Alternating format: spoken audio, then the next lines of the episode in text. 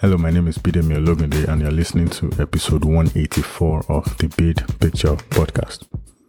On this episode, I'll talk about how the UK has mandated websites and apps to comply with new guidelines regarding online privacy warnings for children. In part 2, I'll talk about a similar measure by California's legislature that would require social media apps to consider the physical and mental health of minors when designing their products. Thank you for your time. Let's get to it. Part 1 A large yes button. So, in September of 2021, the UK passed a bill that would mandate websites and apps to comply with a new set of guidelines on privacy warnings for children. And that's part of the UK's effort to create a safer and better online environment for users who are under the age of 18. So, age appropriate design code, also known as the Children's Code, requires companies that target children to comply with its 15 standards, including turning off geolocation tracking by default or face penalties for unclear or convoluted messaging around data sharing. The measures are part of the data protection requirements that are enshrined in UK law. For instance, the code's transparency standard recommends that companies use clear and plain language in privacy agreements and provide child friendly, bite sized explanations about how they use personal data at the point that use is activated. In addition, it encourages using diagrams, cartoons, graphics, video, audio content, games, and interactive content to explain the meanings of privacy and data policies rather than relying on written communications only. The code also recommends that websites and apps for those who are too young to read or comprehend the concept of privacy should provide audio and video prompts telling kids not to touch or change privacy settings or get help from an adult if they initiate such changes.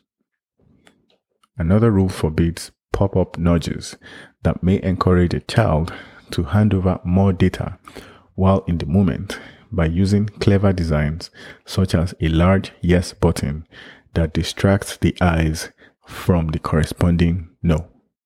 So the code is being implemented to protect British children, but its repercussions are expected to reach much further. The rules, written to ensure that companies abide by laws set out in the 2018 Data Protection Act, apply to both domestic and foreign companies that process personal data of children within the UK. Websites and apps that are not explicitly designed for those under the age of 18 but are still used by them must also comply. Companies found to be in breach of the code may be subject to the same penalties as those that break the European General Data Protection Regulation, also known as GDPR, which includes fines of up to 4% of their global revenue. Last year, several large social media companies, including Google and TikTok, changed their global privacy agreements and interfaces with younger users in mind without explicitly referencing the children's code. In August 2021, Google said it would introduce easy to understand reading materials for young people and their parents to improve their understanding of the search giant data practices. These include guides on privacy written for three age groups ages 6 to 8, 9 to 12, and 13 to 17. In addition, its YouTube platform said it would adjust its default upload setting to the most private option for users aged 13 to 17 and also turn off autoplay by default for that same category of users. Facebook, which owns Instagram and Messenger, said it is working with experts in the fields of online safety, child development, child safety, and mental health to develop new products and features for young people after introducing new features that discourage minors from interacting with adults they don't know.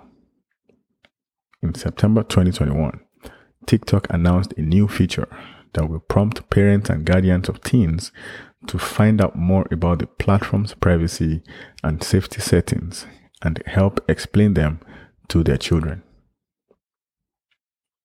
The hefty penalty and the cost associated with product redesigns to accommodate the code may deter some small businesses based outside of the UK from launching in the market, at least until it is clear how adherence to the code will be policed.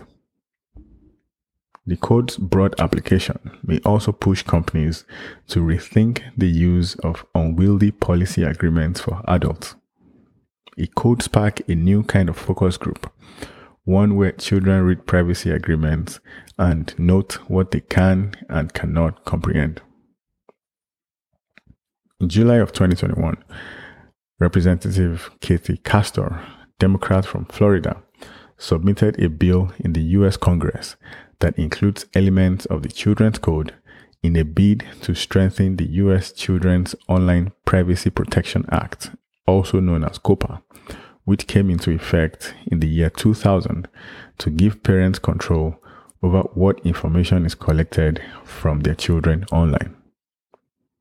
In May 2021, Senators Ed Markey, Democrat from Massachusetts, and Bill Cassidy, Republican from Louisiana, introduced a similar legislative update called the Children and Teens Online Privacy Protection Act.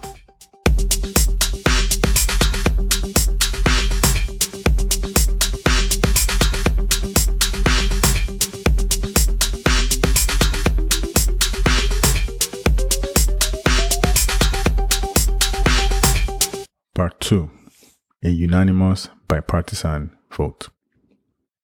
So on August 30, 2022, California's legislature passed a bill that would, for the first time in the US, require the makers of social media apps such as Facebook, Instagram, and TikTok to consider the physical and mental health of minors when designing their products. The bill passed in a unanimous bipartisan vote in the California Assembly after doing the same in the state Senate on Monday, August 29. Both chambers of the California legislature are dominated by Democrats. Social media companies opposed the bill, arguing that differing state laws regulating their apps would make compliance difficult. Its passage came after the failure of a separate measure that would have allowed government lawyers to sue social media companies when their apps cause harm or addiction in children. Representatives for companies including Meta, Snap, and Twitter lobbied aggressively against that measure. So the bill that passed on August 30 would require social media companies to study products and features that minors are likely to access in order to evaluate and mitigate potential harm before releasing them publicly. If requested, those assessments would have to be given to the state attorney general. However, the content wouldn't be subject to public disclosure. It would also require companies to disclose their privacy policies in language that children can understand and prohibit the profiling of minors and using tools that encourage children to share personal information.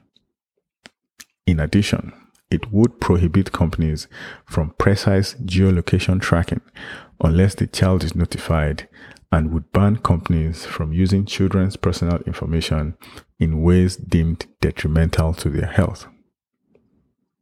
Companies violating the rules could face injunctions on their products and be fined up to $2,500 per affected child for each violation and up to $7,500 per child if the violation was intentional. The California bill was modeled after a similar law in the UK that requires social media companies to build their products with children in mind. For instance, Google has made Safe Search, which screens out potentially inappropriate content, its default browsing mode in the UK. In addition, TikTok, and Instagram have disabled direct messaging between children and adults that they don't follow. Representatives from Meta and TechNet, which is a tech industry trade group, previously said they preferred a bill that regulated the designs of their products rather than one making them liable for harm to children like the one that failed earlier this August. Lobbyists representing the tech industry and social media companies unsuccessfully pushed to reduce the applicable age of the bill to 13 and for it to apply only to products and services directed at children rather than those they are likely to access. The bill that failed and the one that passed appear to be complementary measures requiring social media companies to prioritize teens' mental health. Social media companies have come under fire for over the past year for platforms' impact on young people. Last fall, reporting from the Wall Street Journal and subsequent congressional hearings revealed internal research from Facebook that suggested that the company knew its algorithms were harming teenage girls' mental health. Meta CEO Mark Zuckerberg has said the hearings painted a false picture of the company, and officials of Meta have said the internal research was inconclusive.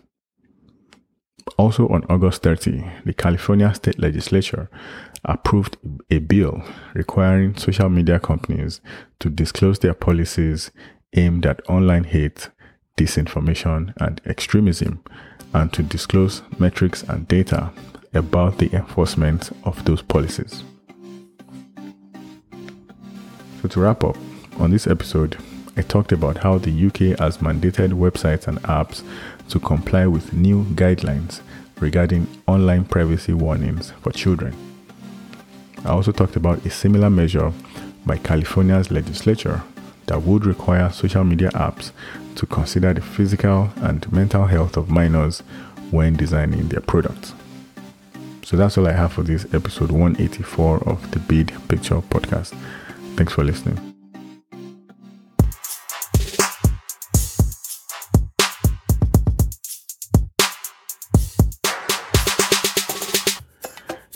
The Bid Picture podcast is produced by Sunshine Media in association with Alowinle Productions. Fact checking by Zara Kuznetsova.